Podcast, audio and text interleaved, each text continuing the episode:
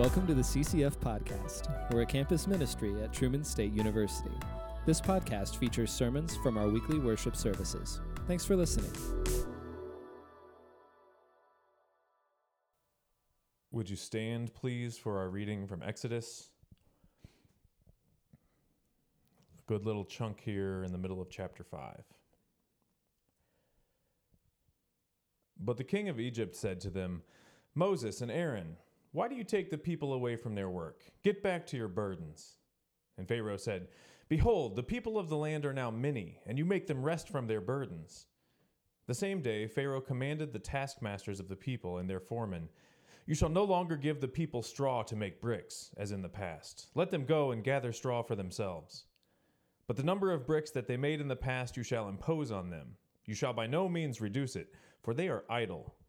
Therefore they cry, Let us go and offer sacrifice to our God. Let heavier work be laid on the men that they may labor at it and pay no regard to their lying words. So the taskmasters and the foremen of the people went out and said to the people, Thus says Pharaoh, I will not give you straw. Go and get your straw yourselves wherever you can find it, but your work will not be reduced in the least. So the people were scattered throughout all the land of Egypt to gather stubble for straw.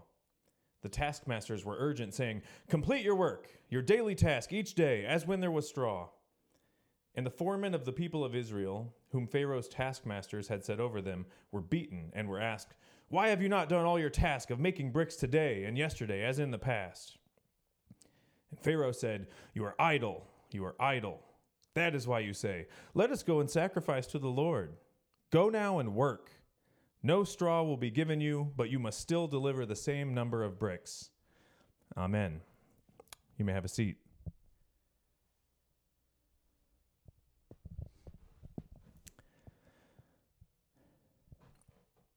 Like many of you, I am a type A overachieving perfectionist and have been for most of my life. I hear voices. For as long as I can remember, there's been this voice in my head telling me that I need to do more, telling me that I need to do better.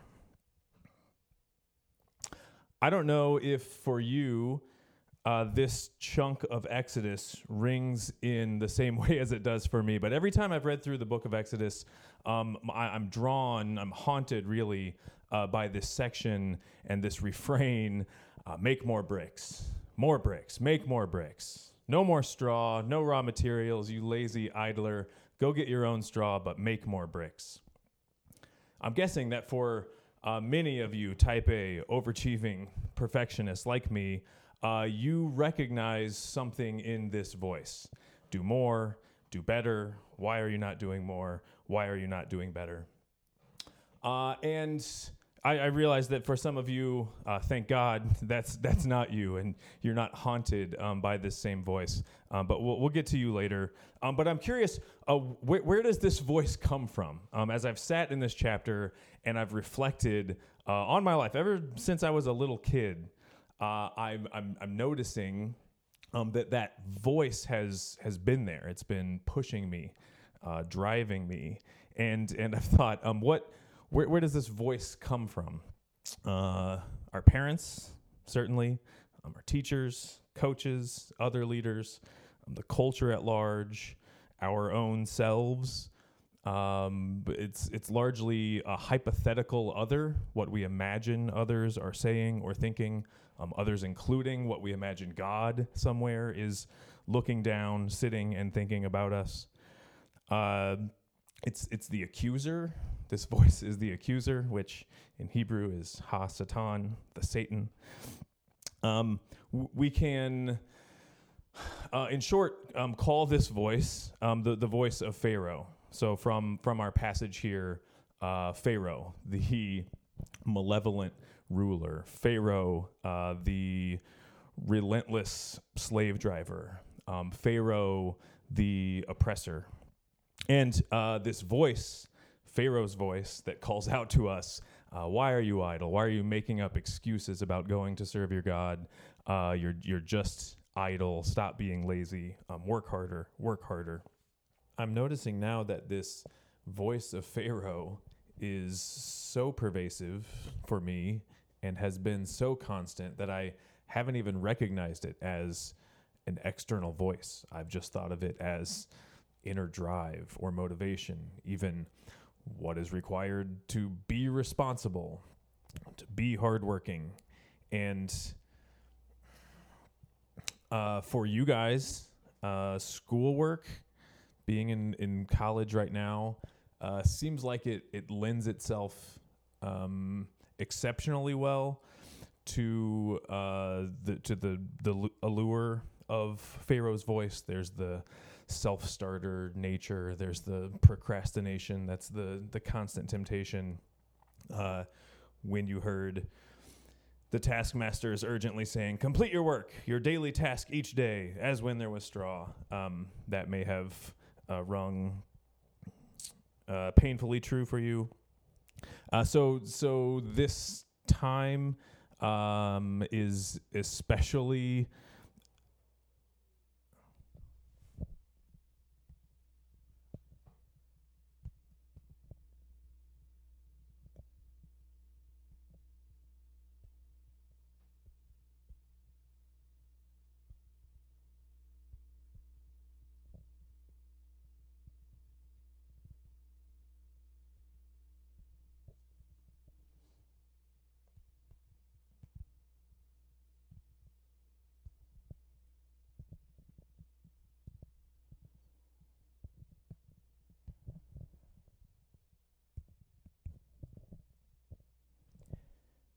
So this time of being a student um, may make it especially difficult to resist this voice of Pharaoh. But I do want to tell you, uh, with at least one foot on the other side, that uh, it doesn't just go away in grown up life either. Uh, I was writing out for myself. What are all the areas that I still feel the constant pull to do more, be better? Uh, so, for one, I have a class, um, just like you communicating controversy, COVID, I am already behind. And I'm shocked at how Friday follows Wednesday, follows Monday, follows Friday, follows Wednesday, follows Monday, and there's a new assignment due for my one class each time. Um, and I'm already dying there. Uh, in relationships, I have a mom and a dad. I have siblings. I have nieces and nephews. I have um, cousins that I just saw at, at a funeral.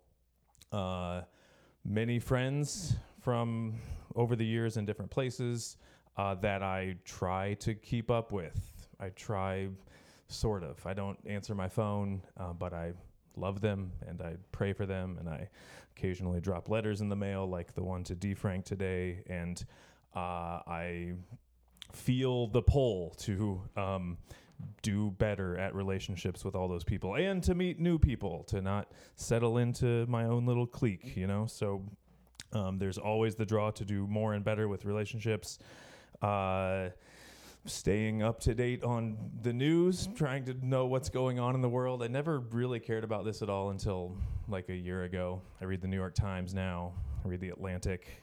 I enjoy them both, uh, but there's an infinite amount of stuff even within just those two uh, news sources that uh, I, I, feel constantly behind, like I should always know more. Um, also, not just staying up to date on what's happening, but you know, learning history, understanding where the world has been, where it's come from, the forces that are causing what's happening now to uh, to happen now, and not just in America, but all across the world. Uh, you don't want to be dumb, right? And then being interested in the things that your friends are interested in. So again, you don't look like a fool when they're talking about hockey or when they're talking about economics or whatever your friends are interested in. Um, there's uh, so much room to be better at knowing the things that they know. Um, for me, I have a wife, and she deserves so much more time and energy than I'm currently able to devote to her. Uh, I am a parent, so that is an infinite time and energy drain. Uh, also, just from the grown up side of things, um, the American dream, which is a nightmare, you know, a house to own and two cars and whatever. Um, this is a true story. It's basically freezing, raining outside right now. And uh, I started to drive over here to my office to record this sermon. And I stopped to air up a tire that was, I believed, somewhat flat. Turns out it is all the way flat, so I was in the freezing rain for like 15 minutes trying to air it up just enough so that I could drive it back home. And as soon as I park it and get out, I can hear air. If I think the tire is going to explode. Uh, that's back to my house where just before I left, I'm literally packing up my stuff to walk out the door, and Tab yells from downstairs, Babe, did you see this water in the basement? Uh, which needs to come with a trigger warning because I have a whole history of traumatic water in the basement experiences. Um, this one, thankfully, was more minor, but there was definitely water in the basement, so we got to move the fridge out of the way and try to figure out what was going on. I figured out what was going on. There's a leak from my gutter on the front of my house that just is pouring down into a pool right in front of, um, on the front side of the house, right by the front door, and then goes straight down to the basement. And that had built up enough over the last several hours that it was leaking into the house. Um, my solution was to go to my shed and pull out um, one of my children's sleds and prop it up against a bucket uh, with a shovel so that the water would now drain uh, away from out of the landscaped area and not pool up and um, flood my house. Hey, look, there's plenty more um, that my house needs and that I am so utterly behind on. And if you don't think that I hear Pharaoh uh, yelling with a whip behind me, more bricks, make more bricks, more bricks, make more bricks, no straw, uh, make more bricks. Holy cow. I'm surprised how tired I am. Are, are you guys already tired? The semester is new. We had a seven week COVID Christmas break, and uh, yet my to-do list um, that I finally got around to actually making today is like onto multiple pages. Always more bricks. Um, here's a way that an author I like um, talks about it, and especially from the um, getting older side of it. Okay, so he said, "I am now 33 years old, and it feels like much time has passed and is passing faster and faster every day." Day to day, I have to make all sorts of choices about what is good and important and fun, and then I have to live with the forfeiture of all the other options these choices foreclose. And I'm starting to see how, as time gains momentum, my choices will narrow and their foreclosures multiply exponentially until I arrive at some point on some branch of all life's sumptuous branching complexity at which I am finally locked in and stuck on one path, and time speeds me through stages of stasis and atrophy and decay until I go down for the third time, all struggle for naught, drowned by time. It is dreadful. But since it's my own choices that'll lock me in, it seems unavoidable. If I want to be any kind of grown up, I have to make choices and regret foreclosures and try to live with them. Um, there's a depressing bit of reality for you uh, but I think it is uh, in line with with Pharaoh's word. Uh, stop being idle, make more bricks. And um, if you are like me, you have tried to overcome um, this lack by simply working harder, by gritting your teeth, by staying up later, uh, by working harder and working harder and working harder. Um, and I hope uh, that if it hasn't already happened for you, that someday it does, um, that that pops uh, that it shatters, that you are no longer able um, to go on, and that um, God saves you. Um, he, he, saves you from uh, the the unending everyday task of having to simply make more and more bricks with less and less straw. Uh, God, please save us. Uh, which, if we return to the Exodus passage, we see um, that this episode is stuck right in the middle of God telling Moses that's exactly what he wants to do for his people. He wants to save them um, from out from underneath the hand of Pharaoh. Um, God wants to save them, and uh, indeed, He is about to. And the rest of Exodus um, will go on to show us the story of God saving His people. Um, so, the question for us today, having um, appropriately felt the weight of uh, Pharaoh's demand, our own internal voice telling us, uh, "Make more bricks. You're not doing enough. You need to be better." Um, what I want us to hear now um, from Exodus is that uh, God sees us. Uh, he hears our groaning. Um, he wants to deliver us. The promise is to Moses that he's going to deliver his people. And so I, I want us to think for just a second um, to notice um, what is it that God then saves them to? Does he say, ha ha, now, never any more working to make bricks ever again? Does he say, Ha, now you're free, and so live free and easy and do whatever you want? Ha ha, I've delivered you. Um, now you're free. Sit back, recline, be lazy. Uh, actually, the story of Exodus is that when God saves the people, he delivers them um, to wandering in the wilderness, um, to teach them his way, um, that they may eventually be fit to enter the promised land um, where they will work really hard um, to walk in God's way, where they will work um, to develop a whole alternate society. Um, where they will live as a model of uh, what it is that God wants to see for his people on earth. Uh, and so I, I, want us to notice here um, that when, when it does shatter, um, when our illusions of our infinite uh, strength and capability to just keep building more bricks, when that does shatter, um, I, I, want us to see um, that what God is delivering us into um, is not a lazy nothingness, um, but is actually uh, uh, both a lot easier, like we, we are um, free. We're, we're set free from um, those unnecessary burdens. But it's also, it's even more difficult, actually, uh, because now the work that we're called to um, is, is real work. Um, Jesus says, uh, the the gate is narrow and the way is, is is small and it's difficult, uh, but it's it's the way to real life. Um, and he says, um, if if you want, again, to come into real life, uh, if you want to be set free to live the life that I want to give you, um, then you're gonna have to drink this cup of suffering. Uh, and um, so I, I want us to hear um, that what God is is calling us into uh, is is infinitely better. Uh, it's what we were created for. It's the kind of life um, that He wants us to have with each other, um, not under the rule of Pharaoh, um, but under God's benevolent hand, uh, living and, and making a world together uh, as as God has envisioned from the beginning. Um, but but it's it's still difficult, uh, and actually, what God tells the people when they uh, get to the promised land, and He's setting out for them uh, what He has in mind. He says. Um, Hear, O Israel, the Lord our God, the Lord is one. You shall love the Lord your God with all your heart, and with all your soul, and with all your strength. And then he gives them a bunch of commandments, and he says, um, This is the way that I have set out for you um, to learn to live in love with one another uh, before me. Love the Lord your God with all your heart, and with all your soul, and with all your strength. Um, here, too, there is a, a sense of um, an infinite possibility of demand of, of working into it. Um, but but the difference is um, that God is the one at the center here, uh, and, and, that God is able to um, rightfully receive our total devotion, and that um, rather than losing ourselves by giving to Him, um, we actually find our true selves uh, by by learning to love God with all our heart, soul, mind, and strength. Um, as opposed to Pharaoh, uh, where we are a means to an end um, where uh, we only lose.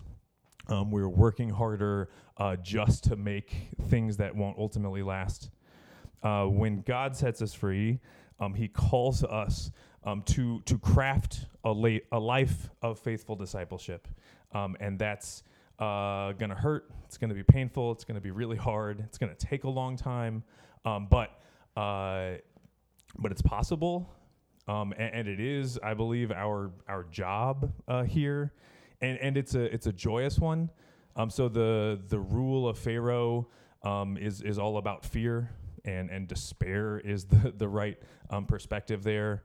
Um, versus um, life in the kingdom of God is marked by the fruit of His Spirit. So when Pharaoh grumbles, "Give me more bricks," God says, uh, "Let me show you how to love." And when Pharaoh says, "More bricks," Um, God says, "Would you would you let joy bubble?" And when Pharaoh says, "More bricks," um, God says, uh, "Fight for peace." When Pharaoh screams, uh, "Bricks now, bricks!" Um, God says, "My child, be patient." Pharaoh growls, "Bricks, bricks, bricks." Um, God says, "How about kindness, goodness, faithfulness?" Pharaoh says, "Work harder and give me bricks," and God says, uh, "My children." Here's humility. Pharaoh screams, uh, Give me bricks. Um, and God says, uh, How about self control? Know your own limits, understand what it is that I want from you. Um, my prayer for us as we continue to hear and fight the voice that says, uh, More bricks, more bricks, more bricks. Uh, my prayer for us is that we instead um, would hear um, the gentle voice of our Lord um, calling to us uh, to cultivate this fruit of the Spirit, um, that we could live uh, in reality, that, that we could live lives of faithful discipleship um, together before Him. One of the most important ways that we try to learn um, to listen to God's voice instead of the voice of Pharaoh is uh, by each semester uh, doing a couple of media fasts together. Um, so you should have heard about the one coming up over the next couple of days. Uh, I do hope that you'll join us. Um, it's easy. Pick some kind of media, choose to, abs- to abstain for a couple of days uh, in order to be able to listen more clearly, uh, to parse out um, the voices that you are hearing. Um, and I hope that you'll come and join us for some of the scripture readings, for the prayer times. Uh, I'm going to do the prayer labyrinth one of those nights. Um, we would love to have you uh, come and be a part with us as we uh, learn to resist Pharaoh's voice um, and to heed uh, the voice instead of our God. Amen.